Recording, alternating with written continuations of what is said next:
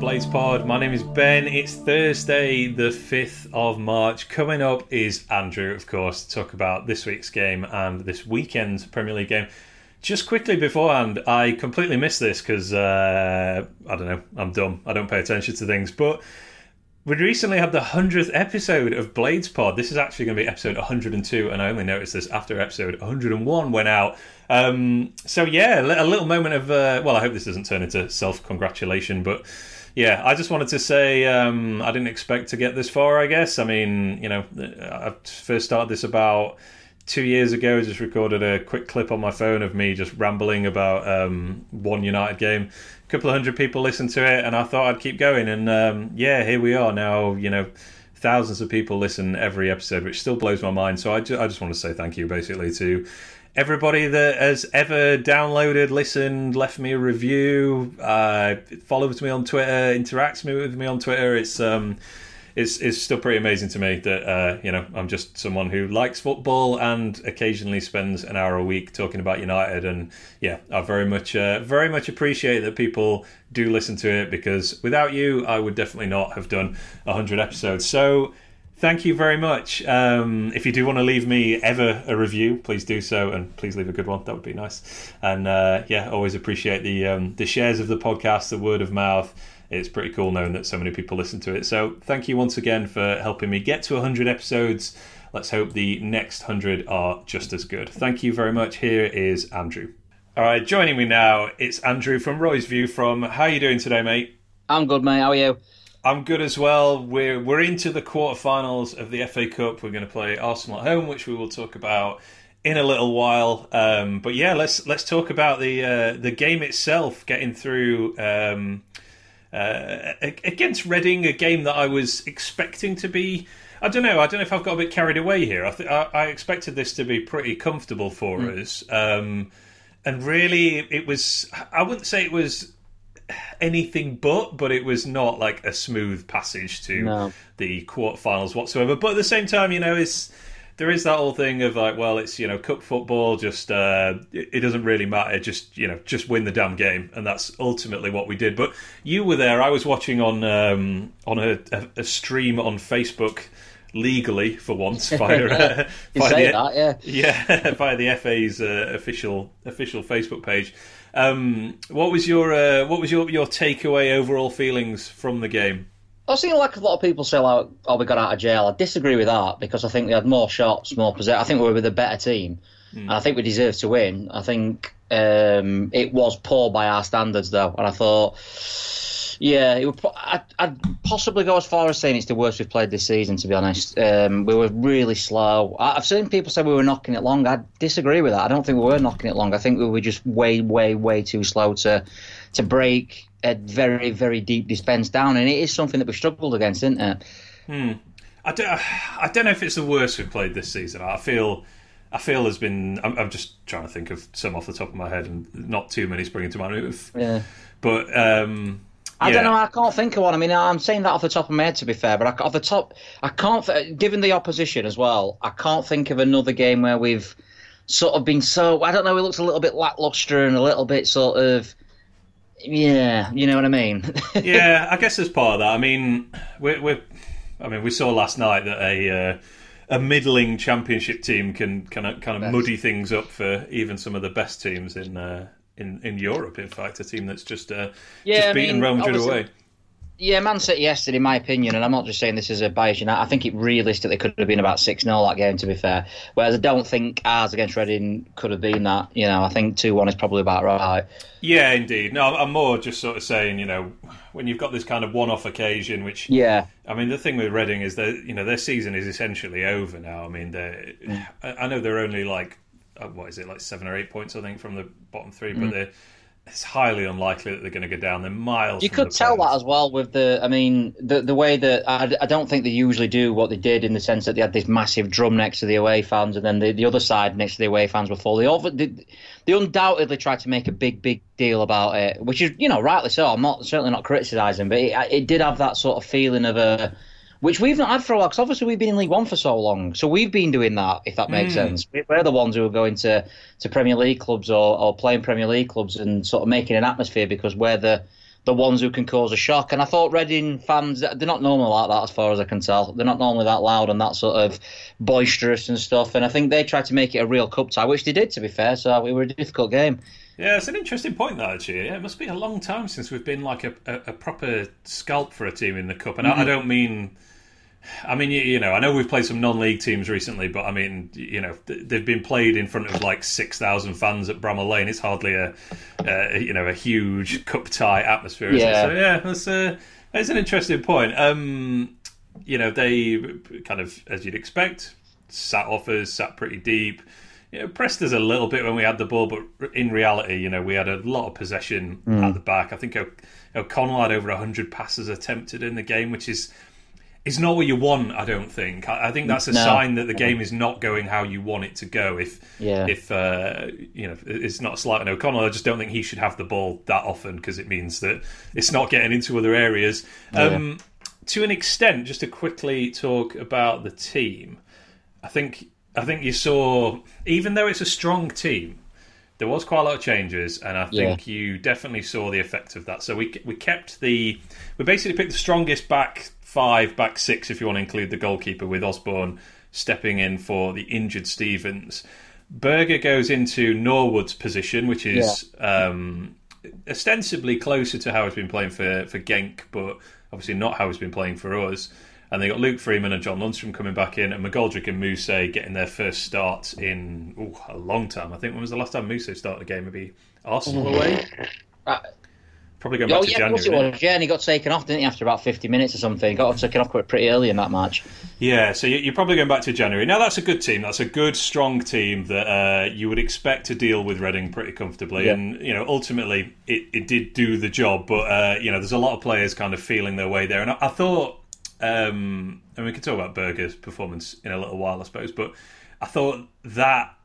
to me, it highlighted the value of Norwood in a little bit, in a way, just the sort of, not necessarily what he does on the ball, but what he enables everyone else to do. Yeah. And that's why O'Connell and Basham were barely getting forward, because they almost didn't know, you know, there isn't that understanding of like who's going to drop in and cover that. So I think that kind of muddied it. I mean, I'm a bit of the chairman of the Norwood Defending Association, to be fair, because I always sort of stick up for him. So I know he gets a little bit of criticism and stuff, which I just can't understand personally. Mm. And I hope that game shows you just what he brings. And like you say, it's not necessarily on the ball. I think they were all right on the ball, actually. I think he did a few stray passes and stuff, but I think he kept it pretty simple. And, you know, he wasn't poor on the ball or anything. But as you said with Norwood, it's just that case of we didn't get forward as much with the centre halves. That's got to be to do with Norwood, and as you say, him knowing when to drop off. Yeah, I did. It really struck me watching it, for sure. Just before we get into the game, I was thinking about this earlier. Our head-to-head with Reading is pretty wild. I mean, so my missus is a Reading fan. Let me just see, not to get too personal here, but we met in 2002, and we had one game where United won 2-0 away at Reading.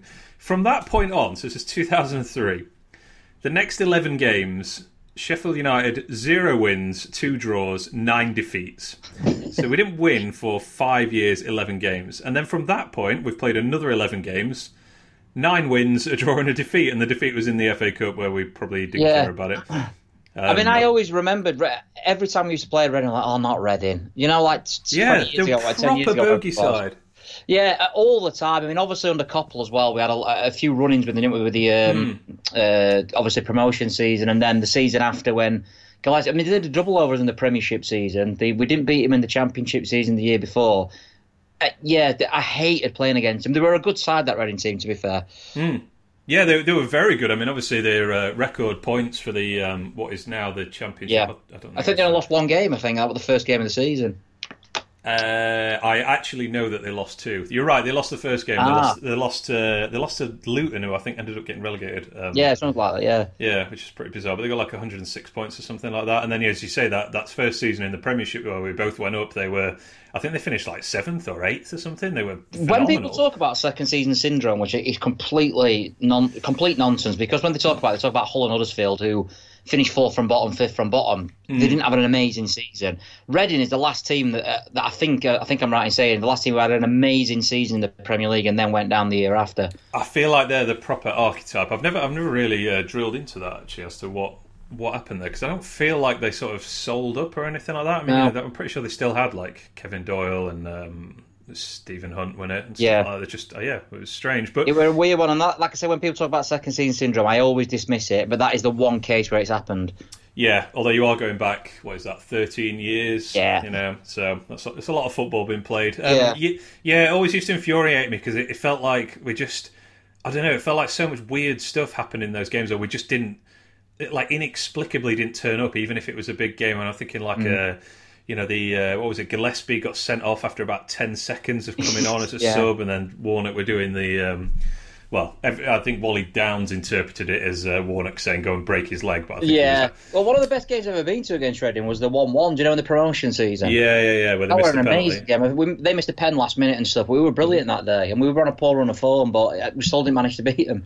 Yeah, Cabba missed an absolute sitter in like the last minute, just before they broke away for the penalty. I almost destroyed the seat in front of me. I was so so angry because I thought, this is it, they're winless run's about to end, and then of course they break away, win that penalty, but fortunately Paddy Kenny saves it. But I'd love to know if there's another team in the entire Football League that we have this complete flip of boginess, I guess, against, where we didn't win for 11 games and now we've only lost one in our last 11 games and won pretty much all of them. So let's hope we never get try out against Walsall anytime soon. Let's just leave that one for sure. Right, let's talk about the game.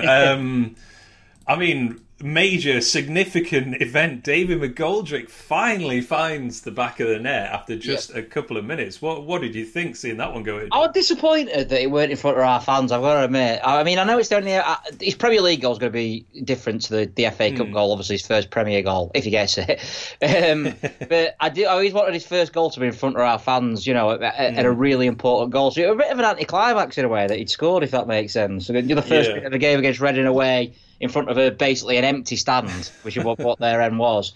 Obviously, before this game, I was thinking, like, on Saturday, do you play McGoldrick, McBurnie, Sharp? Which one? And I think, I don't know, do we play McGoldrick now because he's finally got that goal? Because he went on a bit of a spree last season once he got his first goal, didn't he?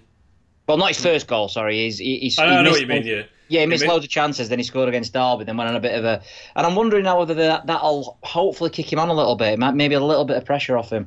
Yeah, it's possible. I mean, the thing is, he should have been... Yeah, it's we've said all the season, and he should have been scoring, and eventually he will, because he just gets into good positions so often. It was his first goal in 37 shots this season.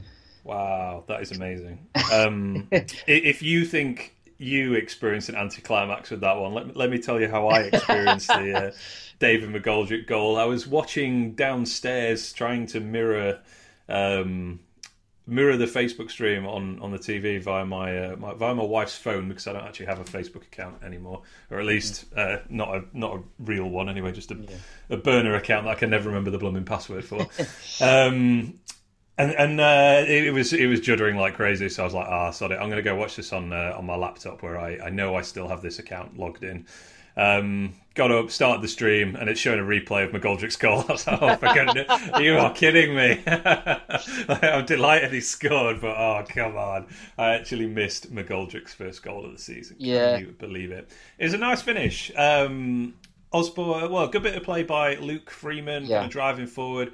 Osborne fizzes in a really good cross around the penalty area, and McGoldrick's unmarked, heads it down and into the net. And I think any finish with McGoldrick, we should credit it, because we've seen some truly improbable misses, improbable saves this season. So good for him. He's off the mark. And as you say, hopefully that will propel him forward. How do you think he did generally outside of that? I don't think it was his best game, to be completely honest. I think that, in a way, it didn't really suit him because they were that deep and stuff. And I don't think Moussa helped, to be completely honest. He didn't really offer much with him. But there were a couple of little bits of things that you've shown that we've missed with him, I think. Just like coming deep, holding the ball up and sort of starting attacks and things. But I've seen him play better. What about yourself? Yeah, I thought for the first probably 40 minutes of this game, I thought we were so comfortable, and every time Reading got the ball, we just pressed and won it back almost immediately. And McGoldrick was kind of a big part of that, you know, dropping into midfield to just chase back and win it. But yeah, did not really do too much for the rest of the game. He had one header in the second half that kind of sort of loops onto the top of the net, which was a good header, to be fair. Yeah, it was. It wasn't fair. Yeah, not an easy chance by any means. He was kind of running away from goal as well, and he had a good little moment in the first half where he kind of picked it up and kind of drove to the edge of the area and hit that shot that the keeper saved. Yeah. It's I was glad to see him back. I don't know. I don't think I'd throw him straight into a Premier League start just yet. Although, you know, it was I thought he did pretty well off the bench against Brighton as well. So yeah, we'll see how that one goes. Egan headed over a corner, which was... I know we talked last week, last time we spoke about how we never score from corners except when we do, and actually we're pretty much okay from corners. But I do feel like Egan and O'Connell, I just feel like they should have a couple of goals by now. You know, I am down to score O'Connell this match. I didn't have a bet actually in the end, but I just kept saying, I've got a feeling O'Connell's going to score today because he's due one. He normally gets two or three a season, doesn't he?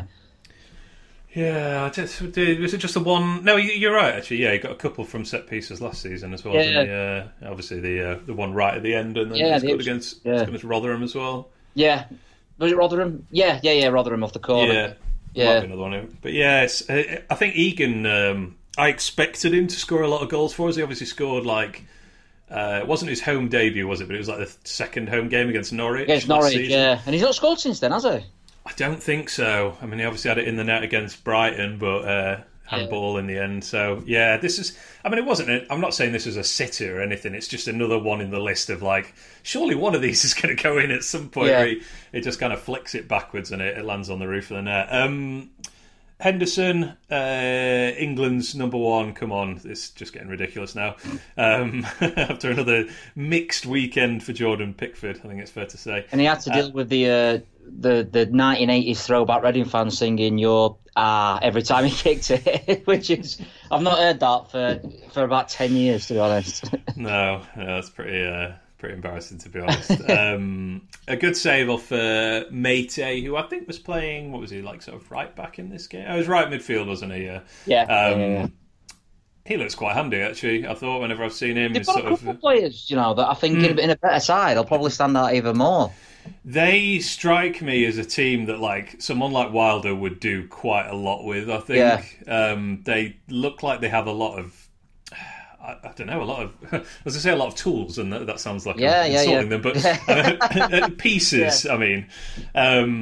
You know, Ejaria, really, really highly thought of, say with Rinamota as well. Pushkas, obviously, was a... He's rated Swift when I've seen him. Yeah, absolutely. He seems to, you know, play a mini blinder against us almost every time, I suppose. Yeah. But I don't know if they're all that well coached, to be honest. I'm not sure how good this Bowen is. I think I do follow a Reading analytics account on Twitter. Yeah. And they, I did see the other day that they've picked up more points under Bowen already than they had under Gomez, a previous manager. But I think the style has gone completely down the pan. I think they're just, you know, real hit and hope now, and it's a little bit headless chickens from them. And I mean, you know, some nice bits of play, but there wasn't much kind of pattern to it, I don't think. So, no. Yeah, but as you say, you know, some good individuals, and yeah, Mate, pretty. I actually thought this was in this shot because it had a lot of action on the ball, and Henderson gets a good hand on it and pushes it away. Talk to me about the penalty. This obviously happened in front of you. What was your reaction to this? No way. Never been a penalty. I don't understand. Like, it blew, and I thought, yeah, he's obviously not going to give a pen. And then he did. It would never been a pen. I still can't get my head around it.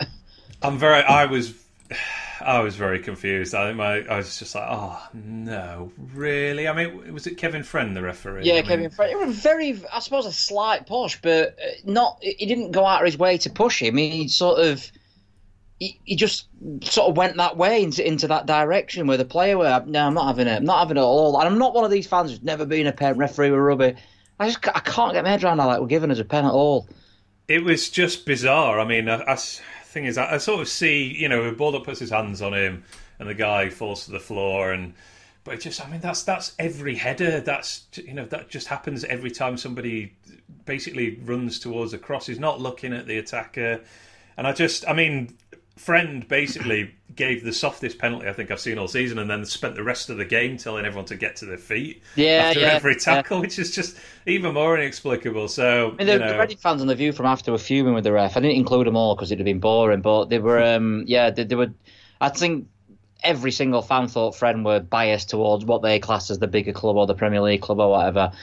I didn't see it like that at all. I just thought it were pretty weird performance from him, rather than bad or biased or anything like that. There were fouls he were giving that never looked like fouls, and then there were other fouls from us as well where he would just like play on, and you were right, fair enough. Yeah, it was a weird one. Just a really, I mean, you know, the game. I think the game's very different if that isn't given, and you know, Puskás puts it away really nicely, which I saw in your view from that basically rules out Henderson's England chances that he didn't save a penalty. According to some really fans, of course. So. Yeah, they were saying they were a crap Jordan Pickford all the way through the match as well, which isn't not a good thing, is it, in this current climate? So. No, that's very bad goalkeeping. Really bad. But yeah, he looked at the. We could see after actually, because they have the screen in the corner. Henderson looked at the penalty after on the replay and sort of slapped his legs as if, I could have got to that. I don't know. I mean, I think he read it. A really, really good pen. He would have to dive super early, I think, to get to it. Even though in hindsight, it's quite telegraphed where it's going to go, but it is right in the corner. So, and I thought that were annoying because although I don't think we were great, I thought we were so much in control. Yeah. I think we'd have gone on to win 2 or 3-0. Yeah, or even, you know, like Man City did last night, just cruise out a 1-0 win where the opposition, you know, barely lays a glove on you. I completely agree. That's why I was really maddened by the award, because it, excuse me, it wasn't even like. You know, Reading had got sort of possession around our area, anything like that. No. I was saying all the way through the first half, because these are really poor, to be honest, and disrespectful. But I genuinely thought that. I thought they were. I didn't see any way where they were going to hurt us unless it were going to be a worlder, which obviously, you know, you can't really do anything about that. But so to, you know, such a soft pen to get them back in it, get their heads up just before half time. Yeah, really annoying. Yes, very frustrating indeed. I have to say, from about an hour onwards, I was resigned to this game going to penalties. Yeah. Do you have any feelings otherwise, or what? It just sort of petered out from both sides. I thought there weren't really much. You know, they were that long ranger from Freeman, weren't they? Mm-hmm. And then McGoldrick had a shot ahead of what we've already talked about. That were an extra time. I don't think they had a shot at all, did they? In fact, in the second half. Not really. I mean, you know, this. Even if you watch the highlights now, it's like, they chipped a ball over the top and the player almost got to it, kind of thing. Was basically the reason highlight. I know that is because they were getting so excited every time the ball went anywhere near our area, and it didn't really happen that much.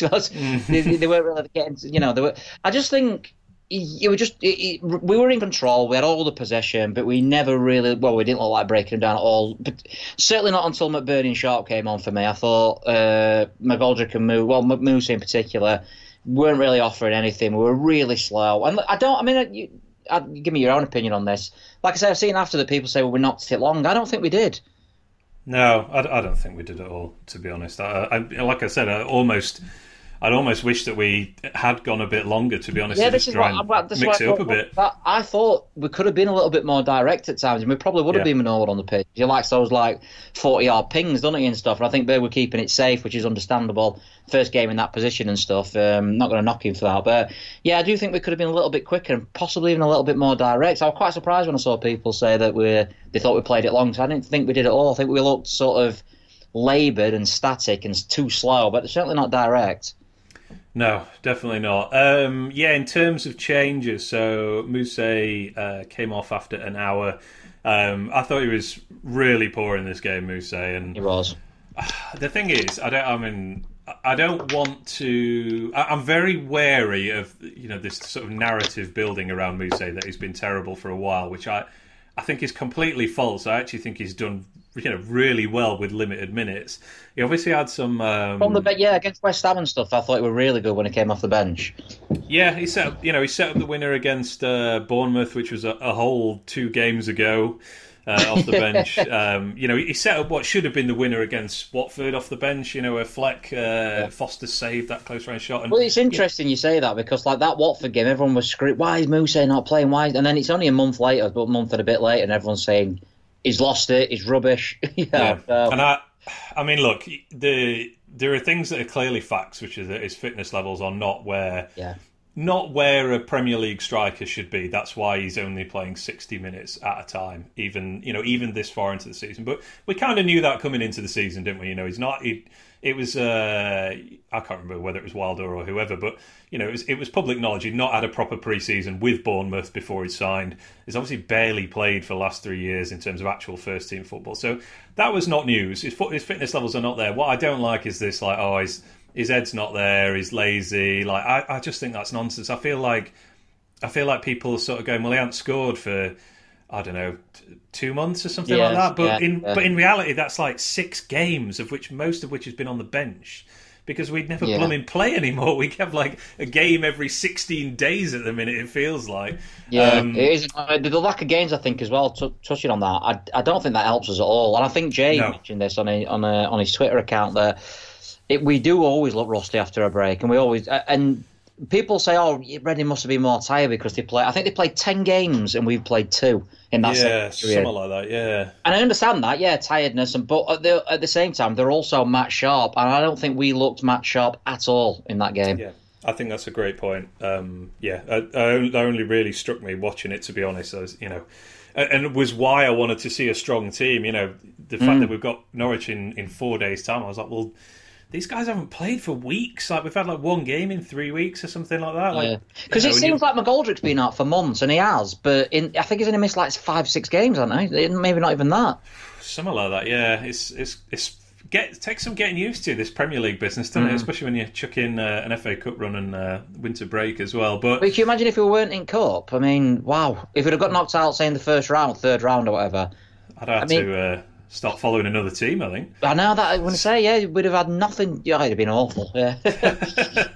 I'm super wary of that with Moussa, because I don't know. I feel like I don't want to create a straw man here, but I do feel like some fans of all football teams really are constantly trying to sort of fit almost a psychological narrative onto things of like, oh, something's gone off behind the scenes, or, you know, his head's gone, he doesn't care, he's thinking about his next move, or it's too cold, he can't wait for his holiday, or something like that. And I don't think there's any evidence of that at all. I just think he was bad in this game against a team that was really deep. He hasn't started a game for a while, and it looked like it. The ball was bouncing off him. He would try and, I don't say trying too hard, but he was, you know, shooting from stupid positions when he should be passing. But I don't want to overlook the fact that he's been generally pretty good in every other cameo in the last few months. He just hasn't scored. But then I'm glad, because to be honest, I think I may have fallen into that narrative to a certain degree of he's been poor for a while, Moussa. And as you sort of spell it out there, it's not really true. It's not strictly true at all. He's done some bad things in games. The back heel against City, for instance, where he should have passed it, and there's certain things where he's lost the ball in decent areas. But that's the first time he started for a long while, and he was poor against Arsenal away. To be fair, he didn't play well against Arsenal, and that was his last start. So, but when he's come off the bench, he has undoubtedly made an impact in most of the games.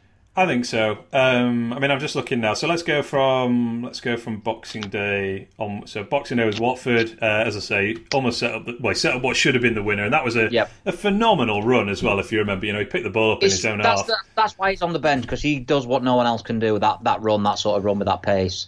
Yeah, Man City away, he had the ball in the net, and, you know, he had a couple other really good chances as well. And, you know, well, he didn't take them, but the fact he was getting in those, you know, we didn't have anyone else, and we still don't have anyone else who would have got on the end of those chances. Liverpool away, completely ineffective. The entire team was ineffective. West Ham at home, he had a decent cameo, I think, off the bench. Yeah, I think he played well when he came on, yeah. Yeah, Arsenal away, ineffective. Man City at home, half an hour at the end. I don't remember anything from that at all.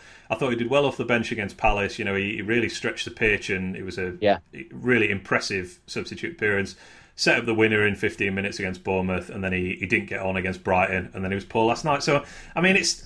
Yeah. I'm not saying he's been amazing, but I'm resisting hard this idea that he's been terrible and like, that's it now, get rid, time to move on. I mean, we may well move on. We may well be like, look, he's done well for us, but we need someone who can play 90 minutes twice a week. That's the thing. It's not his performances for me. It's whether he gets that fitness up. And we've said all along, with a pre-season behind him, he could be frightening. But I don't know how realistic that is, given how he was at Bournemouth with his fitness issues and stuff. Because their fans are saying exactly the same. We're saying exactly the same as we're saying now. So it's all up to, you know, it's up to the player and it's up to Wilder to try and get the maximum out of this player who could become. He's got everything, hasn't he? We've said it for ages. He's undoubtedly our most sort of exciting striker. He's undoubtedly got the more tools than any other of our strikers, but it's all about the fitness and the mentality, I think. Yeah, and I think that is an entirely fair comment and criticism, and there's, you know, evidence to back that up that he's still clearly not at a level of fitness that we need him to be, but I guess that is possibly why we had the opportunity to sign him for what now looks like pretty much peanuts, to be honest, $10 million or whatever it was. So yeah, he came off, McBurnie came on. McBurnie actually played for an hour, and I don't feel like he was brilliant, but yeah. I thought we were all right. Again, I've seen a lot of criticism of him. He's the go-to criticism man anyway when things are not going well at the moment, but I don't think he was bad at all. Some people say, no, he was just jogging around. I disagree with that. I thought he put effort in. He just, you know, again, it were... He certainly held the ball up far more than Moussa did, put it that way, and he didn't look a threat or anything like that, but his hold-up play was decent. 6 out of 10 for me. Yeah, it was fine. You know, in a game that was, as you say, was completely petering out, it wasn't like I was tearing my hair out of what he was doing and like that. No. Sharp came off from McGoldrick in the 79th minute, and we will definitely talk about Sharp in a second, but just to tick off a few other things... Berger came off in the 99th minute in extra time for Jack Robinson. I thought this was quite I mean, it was what I wanted to see from Berger. I wanted to see him play where Norwood plays in this game, and, you know, as you say, he didn't have that passing range, and, you know, I think when you're really scrutinising a player, which I'm sure 99% of United fans are at the moment, because this is this big new signing that we're all excited about, and, you know, he's playing in the Champions League and and yeah, we all sort of focusing on everything he does, and when you do that, you notice every little thing he does wrong. And you know, there were a couple of things, weren't there, where he sort of there's one where he kind of miscontrolled it out on the far side. I mean, I feel bad for even highlighting these, to be honest, because I think if you randomly selected any player, you would find 5 or 6 things they did in the game where you almost had a chuckle to yourself of like, oh, that was pretty bad for a professional footballer. Yeah. You know, and then there's that one to Osborne might have been in extra time or the second half, where actually I think was partially Osborne's fault as well. He was really on his heels, and Berger was trying to sort of lead him. I thought he looked knackered after about 80 minutes, to be completely honest. I mean, it's by far his longest appearance, isn't it? I think. Did he? Yeah. No, he hasn't played 90 minutes before. No, he's not. No, he's come off about the 70th minute every game on himself. Yeah, so I agree. Definitely faded, but I thought you know, it was what I've been wanting to see from him. I guess, you know, a lot of like. Nice little twists away from players. He's a hard man to dispossess, you know, with his size.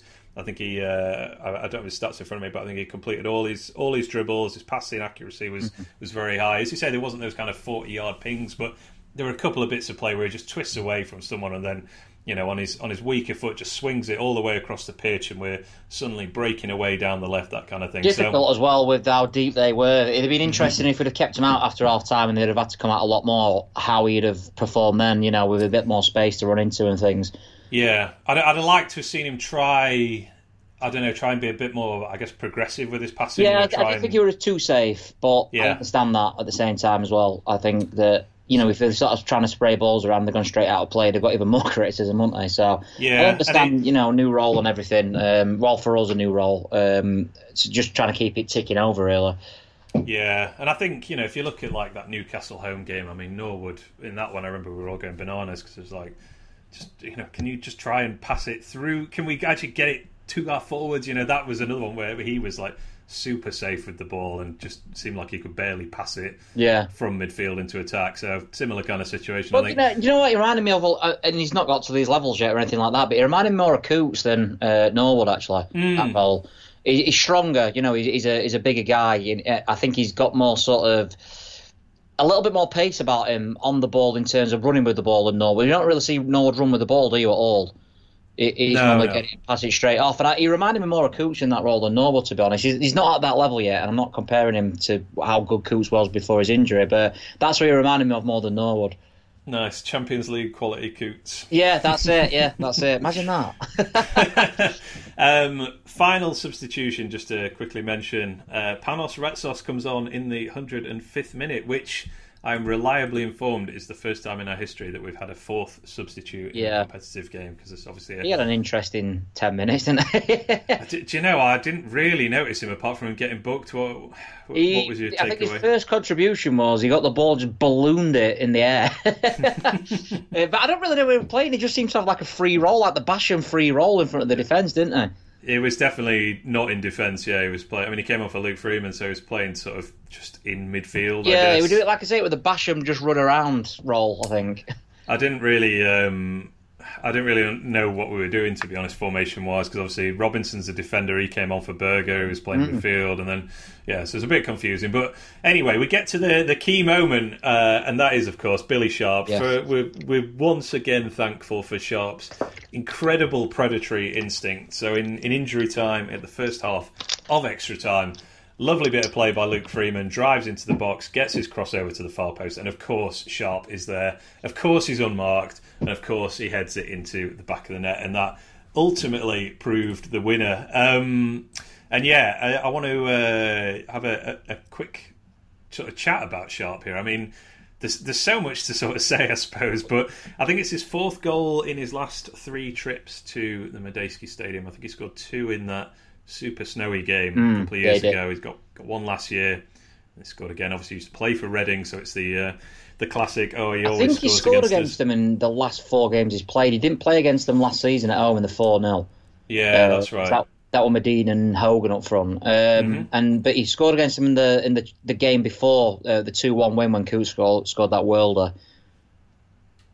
Jeez, I can't even remember that. I remember Coutts scoring. Yeah, I think Sharp made it 2-0 in that game. So they hate him, don't they? Well, there was this this social media clip afterwards of, I don't know his first name, actually. Morrison, the defender from Reading. Let me look that up. It's M. Morrison. What's his first name? Michael Morrison. I mean, so as I understand it, Sharp is essentially telling one of the Reading players, Morrison's not very good, I'll score past him every time. And it appears that he does. Now, what's the beef here? Any idea? I mean, I know he used to play for Wednesday, but he played like 12 games in 2011. Any idea what's going on here? No, I do remember him playing for him, but I can't remember a single thing that he did or who the manager was or anything, to be honest. But I do remember him playing for him. So I think, did he go to Charlton? Yeah, play for Charlton. Yeah, because I remember he went to Charlton, and I think he had a bit of a decent spell there. And I always remember like a couple of Wednesday fans were saying, "Well, they're rubbish for us." Yeah, maybe that's it. Then maybe it's maybe he has just always scored past Morrison. Yeah. Whenever he's been playing. But yeah, that was slightly surprising to see him that angry, I suppose. It was fuming. Then we saw, obviously we were there, so.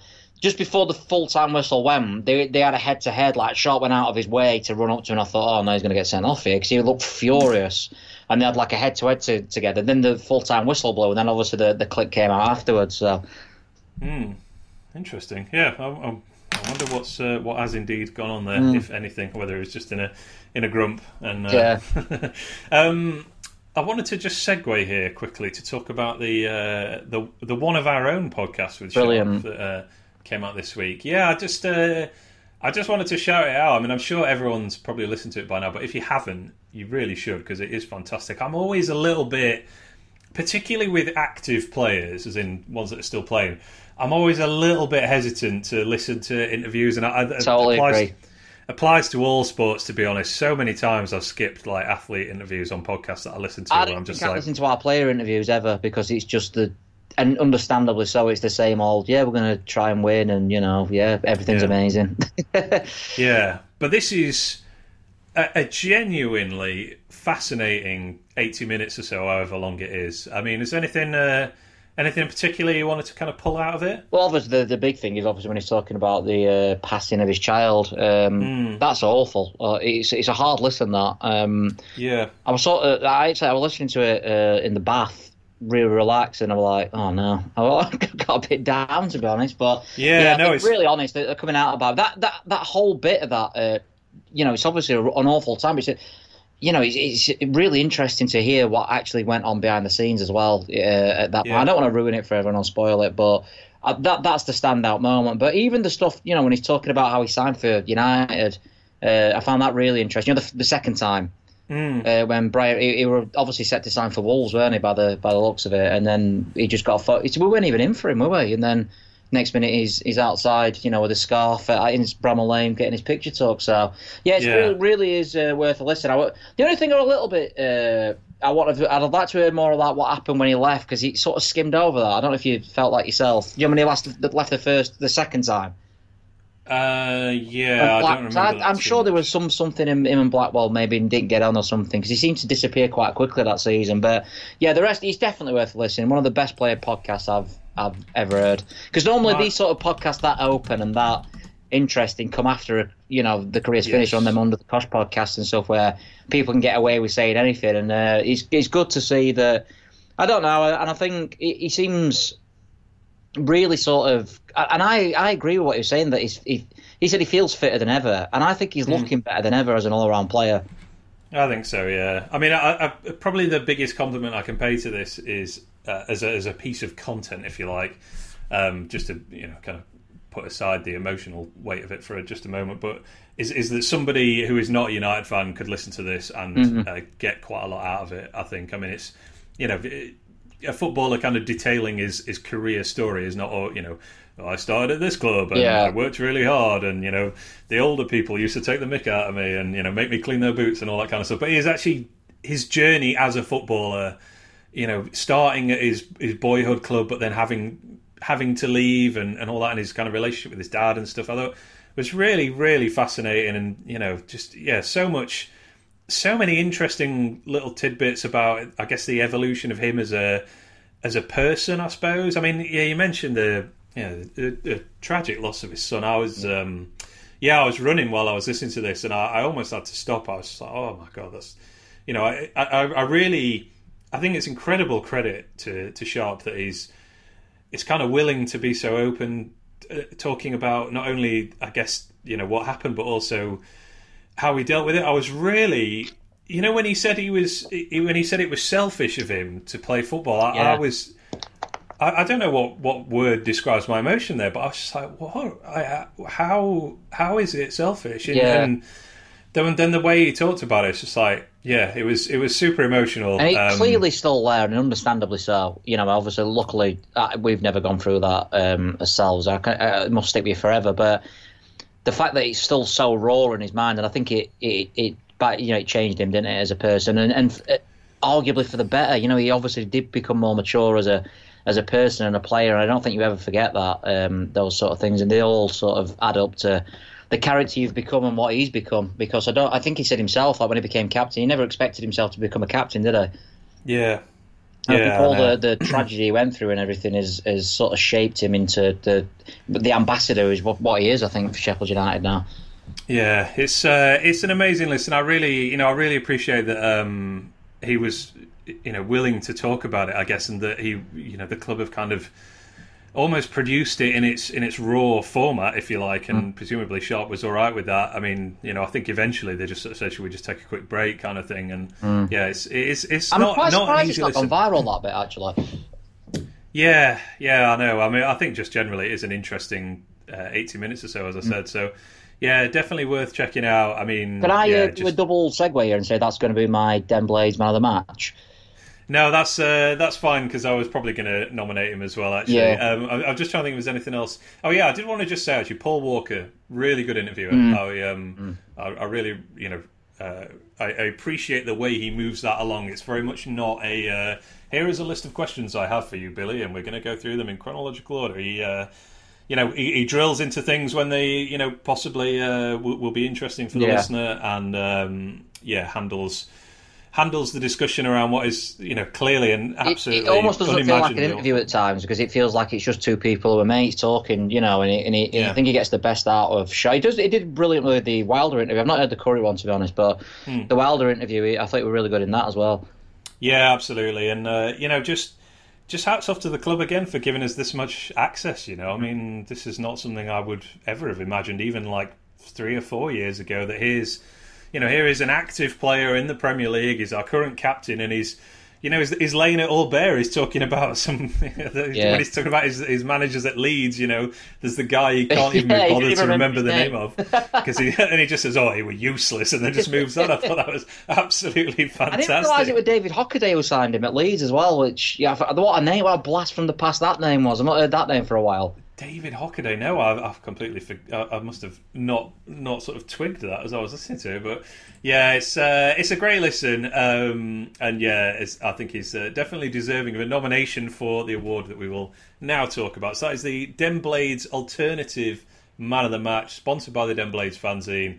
You know, the sponsors pick their real man of the match from the game, and we pick our alternative one, who we think deserves some credit as well. So you're putting Billy Sharp forward for this one. You want to expand upon that? Just for that as well. Yeah, I mean the fact that I think before January, and everyone was talking about is he going to leave, and we all wanted him to stay, but I don't think any of us could have really predicted the impact he were going to have from, you know, in the month of January and February, because I think he's been easily our most dangerous striker in there, and he's got to be a first teamer again, hasn't he? And I never thought that. And again, it just shows if he'd have gone in January, I think we'd have all said fair play to him. He were never going to get into our team realistically. I'd have liked to see him on the bench. Blah blah blah. The fact that he's arguably the first name on the team sheet, or on the striking department, anyway, massive credit to him for coming back and being patient and being professional. Yeah. No, it's a hell of an effort, and I definitely thought he was.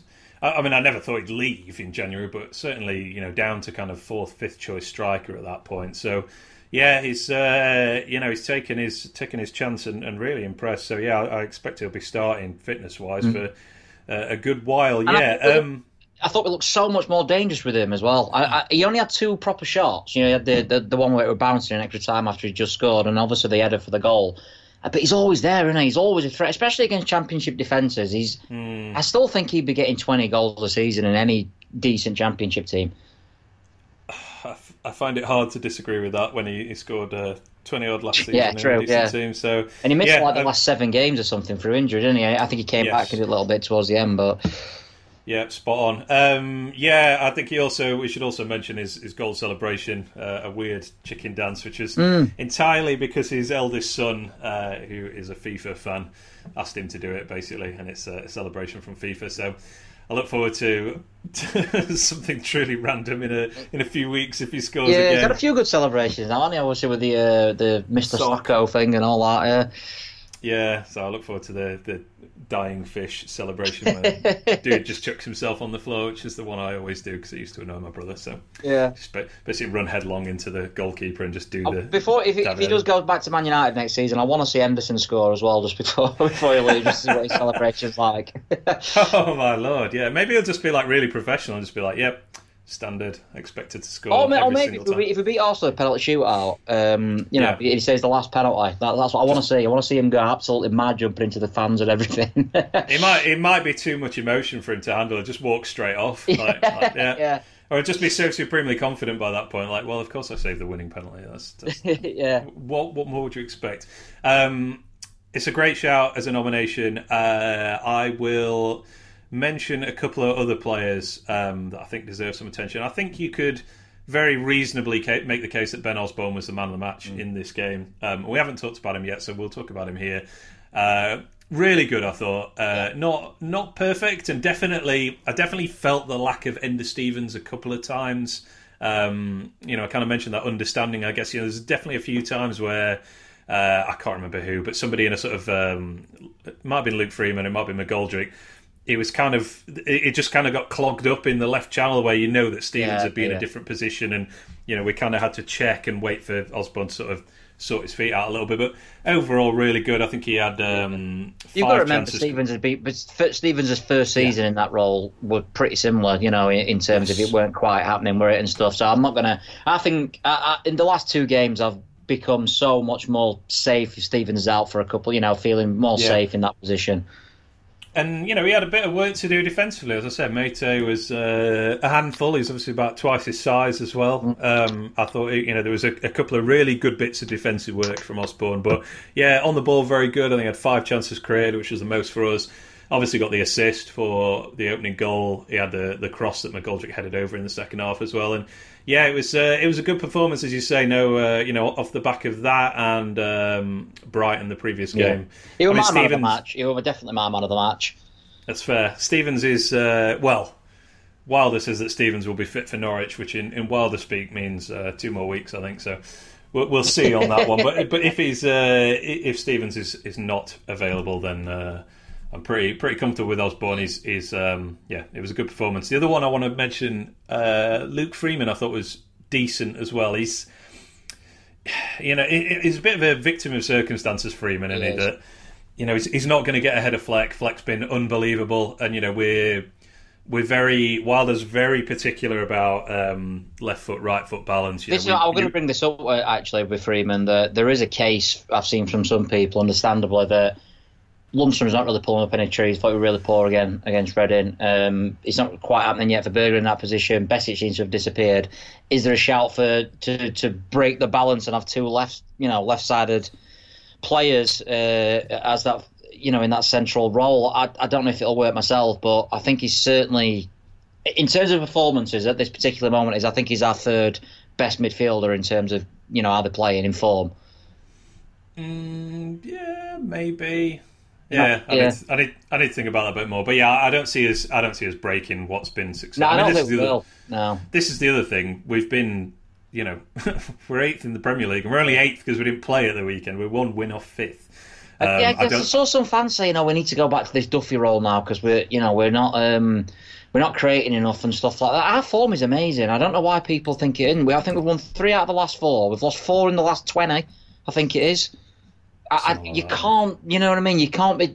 I think it's a silly time to go back to the Duffy role or even think about like changing what we're doing because. So I looked this up yesterday because you know we've talked about it as well. Like you know, are we less aesthetically pleasing? Yeah. Are we going a bit more direct recently? And so since January 1st, which is an entirely arbitrary selection, but that's just what I went with. We played 7 games. We've got 11 points, which is 1.57 points per game. Before that, we had 29 points from 20, which is 1.45 points per game. So actually, in this smaller sample, since the turn of the year, we've actually got more points per game than previous to that. And 2 of those 7 games were against City and Liverpool. Yeah. You can't argue with the effectiveness. Maybe it would take our game to another level if we suddenly changed formation and went back to this having a number 10, but I don't think it's necessary, and I don't think it'll happen. I do understand what people are saying, and you know, I'm not blind that Palace away were pretty poor with the ball. We didn't use the first half an hour against Bournemouth. We were pretty poor with the ball. We probably could have worked. You know, we should have probably created more against Brighton. But at the same time, it is working. There's no getting away. I mean, on the view from I got the view from Arsenal. I don't know if you've read it yet.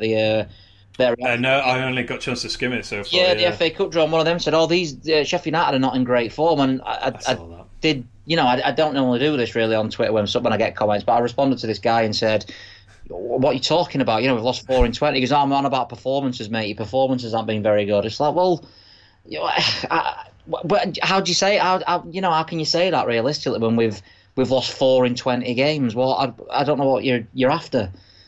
Yeah, I know. It's to me, I just want to see winning football. And if we have to be, I mean, look, we're Blackwell era. Oh well, let's be honest, we're not. No, you know, not exactly.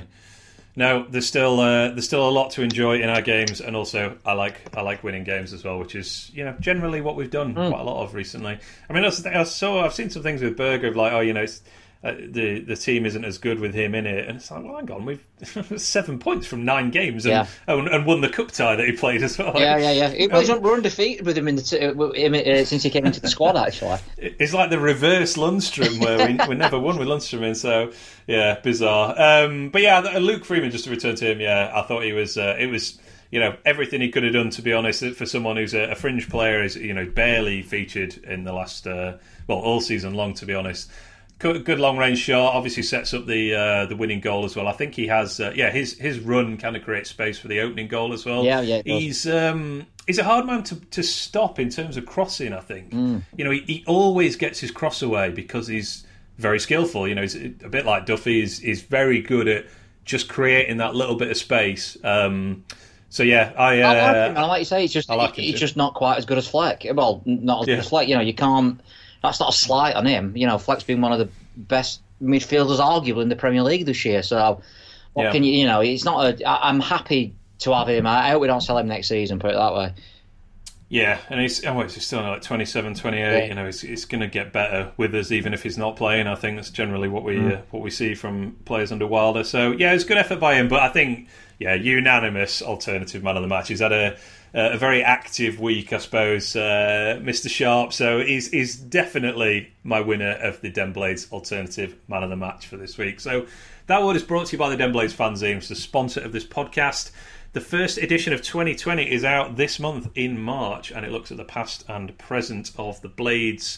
It features interviews with Michael Doyle, Neil Collins, Seth Bennett, and many more, plus tons of great features written by Blades for Blades. You can pre-order issue 5 and subscribe for the whole of 2020 by visiting denblades.co.uk. And in fact, as it's World Book Day today, they do have a £1 off discount as well using the code WorldBookDay when you buy at the checkout. So all the more reason to go and check it out. All right, buddy. So we managed to talk for almost an hour about a fairly drab FA Cup tie there, but there you go. The draw took place last night. Regrettably, our City neighbours are not in it. And we're drawn at home to Arsenal. Now, I don't know about you, but that is close to my perfect draw, I think. That is a proper bring that one on. What do you think when that one came out of the hat? I wanted Newcastle because I think they're the worst team in it, but at the same time, it would have been horrible to lose a quarterfinal to Newcastle and the way they play and how horrible they are. I don't want to see Newcastle ever again at Bramall Lane. Yeah. So So if you're gonna, there's no easy games in it now, because if Man U win, which they probably will, there's going to be 8 Premier League sides, and is it the top 15 in the league? Well, Norwich got through, didn't they? Yeah, if Spurs had got through, it would have been... bugger, I wish I'd got this tweet in front of me, but Daniel Story tweeted this yesterday. It would have been something like the first time since the 1800s where the final 8 is from the top 15 places in the top tier. Here we are. So, so let's assume Man U get through. If Spurs had got through, the lowest-ranked team would have been Newcastle in 14th. It would have been the first time since 1894-95 that happened. One of which was the Wednesday, no less. The Wednesday. Yeah. Yeah, man.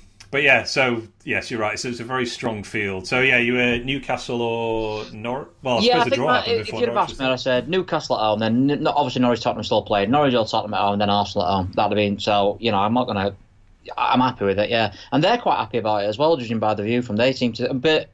And people are getting quite irate about this from our fans, saying, you know, how dare they, we've took 4 points off him and stuff. But I think they're thinking it like we're thinking about it. You don't really want City. You don't really want Chelsea. Man United, and you know, they're not a good side, really, by Man United standards, but they can still punish you, especially if you get them away. So from their point of view, it could have been a lot worse. And I think that's what their fans are saying. For us, it's... yeah, one of the best draws, I think, being at home. If you were away at Arsenal, you'd be thinking, it's going to be really tricky, that. But at home, it's going to be a full house, you'd have thought. Hopefully it's a night game. I don't think it'll be on a Saturday because Wednesday's at home on Saturday. So I'm hoping it's going to be a late, either a Friday night or a Sunday evening. Horrible feeling it's going to be Sunday lunchtime. I don't want it to be that. That's just, that's just crap for everybody, isn't it? I mean, if it's going to be a Sunday, let's have it 5:30, 6:00 or something. Yeah, I don't know if they do that though. I can't remember what the sort of timings were for last year. I guess they wouldn't do an evening, Saturday evening game, would they, with Wednesday being at home? No, I don't think they will do, because obviously, like you say, I think it'll be a sellout as well, so it's not... I don't know who Wednesday's got that weekend, actually, but... I know West Brom at home. West Brom, yeah, so that's going to be a... West Brom will probably sell that out as well, so he's probably going to be pretty much... so I think that... I think that we're looking at... I mean, I don't think they do Monday nights for quarterfinals, so I think the best bet for us would probably be a Friday night, wouldn't it? They should do Monday nights if they don't. I was discussing this earlier. Yeah. They should do Friday, Saturday, Sunday, Monday. Make a proper weekend of it. Yeah. No clashes, anything like that. That would be amazing, because there's still Premier League games going on as well. So, as for the draw, we can definitely win it. They're going to be favourites, obviously. It's not like, we're in the semi-final, but it should be an amazing game, like with the atmosphere and stuff like that. I think so. And it goes straight to pens, doesn't it? Extra time and penalties. There's no replay or anything like that. So I'm looking forward to it. It should be a fantastic cup tie, I think, because Arsenal's season. I mean, they have an outside chance of making the Europa League, I suppose, as in terms of qualifying it for it again. But they have nothing else to play for. They're just going to finish mid-table otherwise. Obviously, got knocked out by Olympiacos of the Europa League of the week. All focusing for them. I mean, no team should need extra motivation for a chance to get to a semi-final of the FA Cup anyway, to be honest. But very winnable game. I'm interested to see, just as a bit of a sidebar, I'm interested to see what we do with ticket pricing. I would hope that we're, kind of... Am I insane for thinking this could be like £20 for adults or something like that? It's an interesting one, because this will be the first big game, I think, since the Prince has had sole charge. And I don't know how much he has to do with the, the hands-on ticketing pricing and stuff, but... I don't know, maybe an insight into what we're looking at next year for season ticket price and stuff. So I know there's a few people worried about them going up, but we'll see. I think I'd love it to be £20 because I think it probably will sell out at 30, though, to be honest. I think it probably would, but the difference that makes to the club's bottom line between 20 and 30 is bog all, really. I mean, and also this is an unexpected game. We weren't budgeted for a quarterfinal FA Cup tie, I doubt, at the start of the season, so. I think this is, and it's, I'm not sure it'll work with, I assume season ticket holders will be given the opportunity to kind of claim their seat, if you like. Yeah. But you would think this would be a game where more people will have availability of tickets, and if you can do £20, I think that's just good for the long term, future of the fan base, future of the club, to be honest. So I hope we're, I hope we're pretty charitable with our ticket prices. £20 seems fair for a game like this. I think that's big demand. You get a lot of people, maybe going for the first time at that kind of price, being much more affordable. So we'll see. It'll probably be £35 now, something ridiculous. Now I've said it. I've just been looking on the Wednesday forum, by the way, just to see if they said if they've heard anything about their game being moved. There's a bit of talk that maybe their game might get moved to Friday night. So you never know. It could be on a Saturday, but I can't see it. I was going to say their season's over. It's a shame they're playing West Brom. If they were playing Reading or someone like that. Just move it. I mean, let the big boys have their time in the sunshine now. Same season's over. You get these 12 points knocked off. It's going to be a massive relegation, but I mean that's got to be done soon, hasn't it? So, but anyway. Yeah, good point. Arsenal. We'll obviously talk about them in much more detail when this game comes around in a couple of weeks. Haven't really improved under Arteta. I mean, I was looking at this. They were, because I don't think they've lost in. Is it 10 away games they've not lost for? Maybe. There must be a lot of draws. I'm going to say so. They have drawn an awful lot, and I saw them against Everton last week and they weren't great, to be honest. They are they've only won 2 away games all season, so decent effort. If so, it could be wrong. It's one of the quotes on the View from saying why are people still worried about our away form. We've not lost that in the last 10 away games, but as you say, if they've only won 2, then they've not won many neither. So. Yeah, their last. This only gives the last 5 on the thing I'm looking at, but they're all draws. Yeah. So they've drawn 8 away games. Okay, they've got some amazing players. We've said this before about Arsenal. It's not a good Arsenal team, but it's still a good side. It's they're as good as Everton or someone like that, or another team who might not be on paper as a glamorous name, but just because it's a bad Arsenal team doesn't mean it's a bad team. No, exactly. I mean, this is it. I went and sort of looked at the split of Emery to Arteta, and they were 10th. That's fine. It's not what Arsenal would have wanted coming into the season, but it's not like. Do you remember? I think it was Mourinho's last spell at Chelsea where they were actually like 16th after about 20 games. Yeah. This isn't that. It's just the club was not trending in the right direction, if you'll excuse the crappy phrasing. They were just pure mid-table. I mean, their underlying numbers under Emery, they were 13th for XG, they were 11th for XG against. Since he's took over, not that much better, to be honest. They were 10th out under Emery.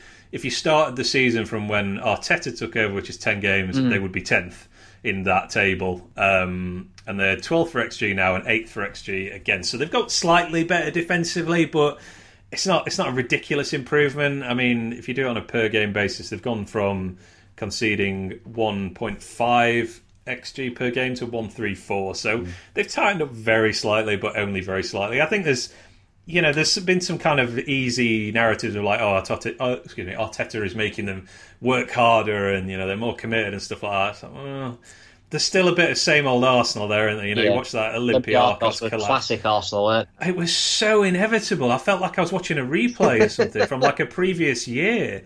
So, and then they missed the sitter right at the end as well. It's just pure Arsenal. Exactly. It's very difficult. They're going to be favourites. Let's not pretend it's a gimme into the semi-final or anything like that. It's still going to have to be it's top game to beat them. But yeah, it could have been a lot worse. And it's really exciting. Yeah. I think it should be a really good atmosphere. I'm hoping that's what sort of takes us over the line. Really, the fact that the atmosphere is going to be amazing.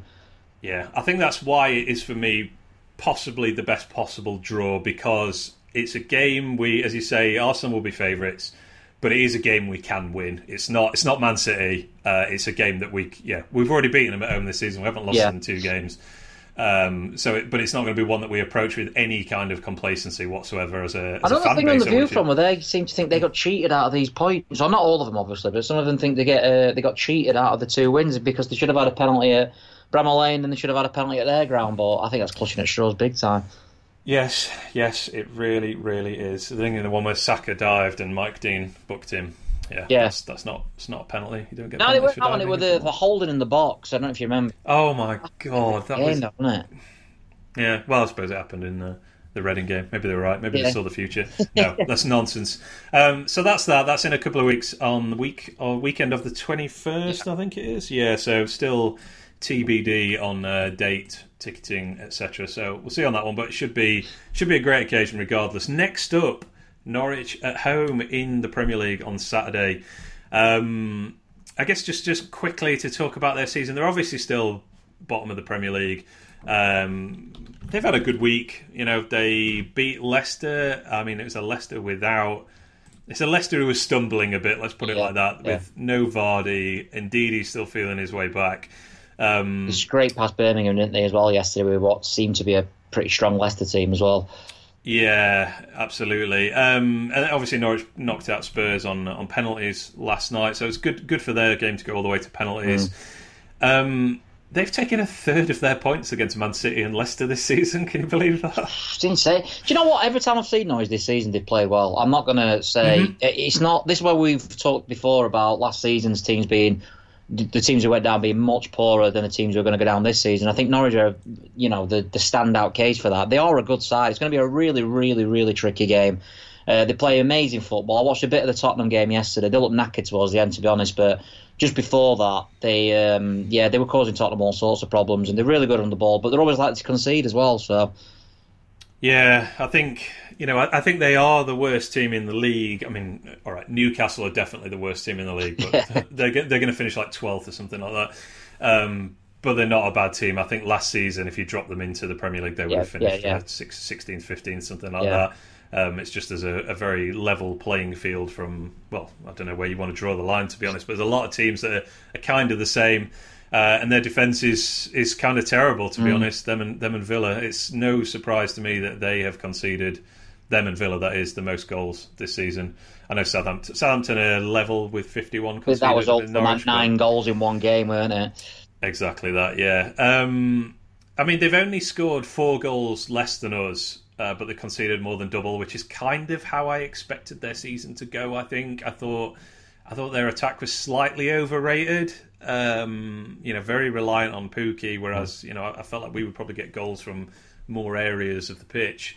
And the defence was not good last season, and it's been terrible at this level, so that hasn't shocked me whatsoever. It's, you know, it's almost like who could have foreseen this coming, really? You know, when they didn't spend in the summer, you know, they spent a little bit in January, haven't they? On, I guess, kind of not necessarily starters and a few players for the future. Yeah. They're really preparing for the Championship. Yeah, I mean, like I say, I think it'll be difficult. It's going to be tight. I think they are. Like we said, they're better than maybe the league suggests. They probably are the worst team, but what I mean by that is you look at a team in bottom league and you think easy 3 points. It's not going to be an easy 3 points by any stretch of the imagination. They've basically given everyone a game, haven't they, that they've played pretty much this season. Yeah, there's only been a few surrender jobs, I think, out of the lot of them. And, they'll... I mean, look, from their point of view, if I don't know who Watford play this weekend, but they could very possibly be... 3 points? 3 points off safety.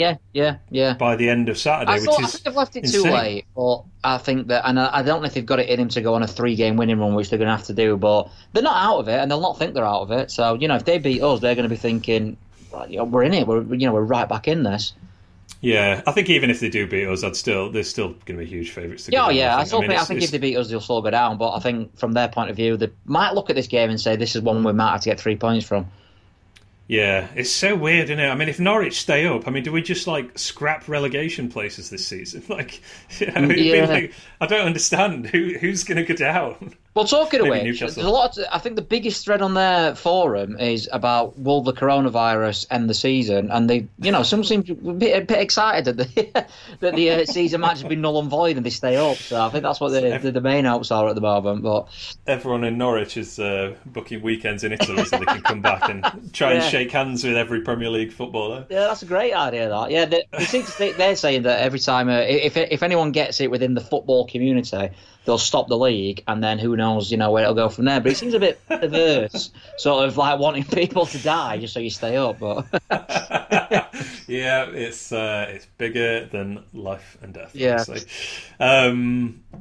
they have the 18th worst attack on XG, the 18th worst defense. It's not a good combination. Even the other teams down at the bottom are usually semi-good at one thing and bad at the other, whereas they're actually bad at both, and that's why they're down at the bottom of the league. Yeah, they've got some good players who say, you know, I think certainly you and I have respect for Norwich's ability. Pukki is still a good finisher. I know he's not just barely scored from open play since like September or something like that. There is this weird Emi Buendia Farker thing that's been kind of bubbling on. Well, I don't know how widely known this is, but yeah, Farker's sort of said a few times, you know, Buendia, we have a really bad points per game ratio when he's in the team, so you know, I don't care. Yeah, and he played against Leicester as well, I think. So I don't know if he'd just been taken out of context or something like that, because Buendia is clearly their best attacker. He is like by far the highest chance creator on their team, which is you know, saying something considering they're poor at creating chances. So yeah, that was weird. But there was, they're saying that the game should be moved to Sunday, really, with obviously them playing on Wednesday. And I sort of have sympathy for that in a way. It's you go into extra time and then playing again 2 days later. Oh, for that little thing, we all know with the Premier League, it's those little moments, isn't it? Any sort of advantage you can get that gets you the win, and hopefully that puts it in our favour. Yeah, didn't we? I feel like we had the same earlier in the season when we played them, didn't we? Didn't we play Newcastle on the Thursday? That's right, yeah. And it was on the Sunday, so I don't know if they must have played on Wednesday or something like that. What they're saying is they went to extra time, so it's less recovery time. They look knackered, to be fair, but at the same time, they didn't play Pukki or anything like that. Yeah, and also, maybe don't go to extra time then. Maybe win it in 90 minutes or score an own goal in the 90th minute. Yeah, exactly. But yeah, we're back to Bramall Lane. It's a very rare 3 p.m. kickoff. It might even be the last one of the season for all I can think of. Plenty being moved around. Obviously, the Man U away game is going to get moved as well now. Wow, yeah, but I never thought of that. Yeah, I mean, there's Newcastle away next week, and I think that might be it. Yes, this is... Oh, Everton at home. The final home game is currently a 3 p.m. kickoff in May. That'll be moved to something to play for, though, won't it? Yes, strong agree. If that's a playoff for Europa League or something like that, because Premier League will be well sewn up by that point. Yeah, so, you know, embrace the possible final 3 p.m. home game. But, yeah, I don't know. I was sort of umming and ahhing about whether I'm happier that they... won on penalties, and therefore there's a bit of a, like, you know, after the Lord Mayor's show thing, or whether it's, you know, been worse if they'd lost and then they're looking to come, you know, react strongly, that kind of thing. I'd like to have gone that far, lose, and then you think, why did we bother with that? Yeah, I guess. But yeah, I don't think it really makes that much. I thought they'd win once it went to penalties, because Krul is a master penalty man, isn't he? So he is, yeah. He knows how to get in people's heads, apparently. Yeah, so I sort of ummed and ahed on that, and then was like, do you know what? It doesn't really matter that much. And also, I'm not going to. I don't want to suggest I have a lack of ambition for our season here, but this game probably means more to Norwich than it does to us. Ultimately, you know, it's not. You know, if we lose this game, then maybe we have to think about the Europa League instead of chasing for the Champions League. And, not good enough, Wilder. No, Wilder out and all that. So, yeah, looking forward to it. It's game, obviously a game that we can go into hoping to win, but it'll be, I'm sure, a more competitive game than the standard top 8 team versus team bottom of the league usually is in the Premier League. So, yeah, bring it on. Right, mate, any final thoughts? Anything you want to plug? No, like I said, I did the Arsenal view from yesterday, just their reaction to the draw, which is quite eye-opening, shall we say. I'd say it's 50-50 split. Some people are saying, what you on about? These are a good side. Other people saying, right, we're in the semi-finals. Let's book Wembley. So, yeah, we're free with that. But, yeah, I'll get the Norwich view up tomorrow. Tomorrow? Nice, yeah, Thursday, isn't it, today? Yeah, tomorrow, yeah. Oh, it is Thursday. Yeah, I've lost for days, yeah. Still can never play. Yeah, I know, it's so confusing. Anyway, yes, people check that out, roysviewfrom.com and at Panchero. You obviously follow me at BladesPod on Twitter as well. Right then, pal, we'll leave it there. I will maybe see you on Saturday before the match. And we'll catch up... early next week to talk about this game, I guess. Nice one. We're through to the quarterfinals of the FA Cup. Bring it on. Yeah, nice one. Nice one. Talk to you later. See you later. Thanks to Andrew. Thanks to you for listening. And seeing as you made it this far, perhaps you'll just let me tell you about a quick word from one of our sponsors, Beer 52. Now, Beer 52 are offering a free case of their hand-picked beers to BladesPod subscribers. All you need to do is head to beer52.com/BladesPod, sign up, cover the $4.95 for postage. They will send you a case of 8 free beers, and I can tell you these aren't just any beers. Beer 52 are the world's most popular craft beer discovery club. They traverse the globe to find the best and most interesting craft beers from the greatest small batch breweries the world has to offer. They're on a mission to find the best beers out there and deliver it to their members each and every month. So if you're like me and you like trying something new when it comes to your beer, Beer 52 is definitely for you. They don't hold you to ransom. You can leave at any time with no cost to you. Sign up today. Get your free case of craft beer. You get it from beer52.com/BladesPod. That's the word beer, then the numbers 52.com/BladesPod. Thanks once again for listening. I will speak to you next week.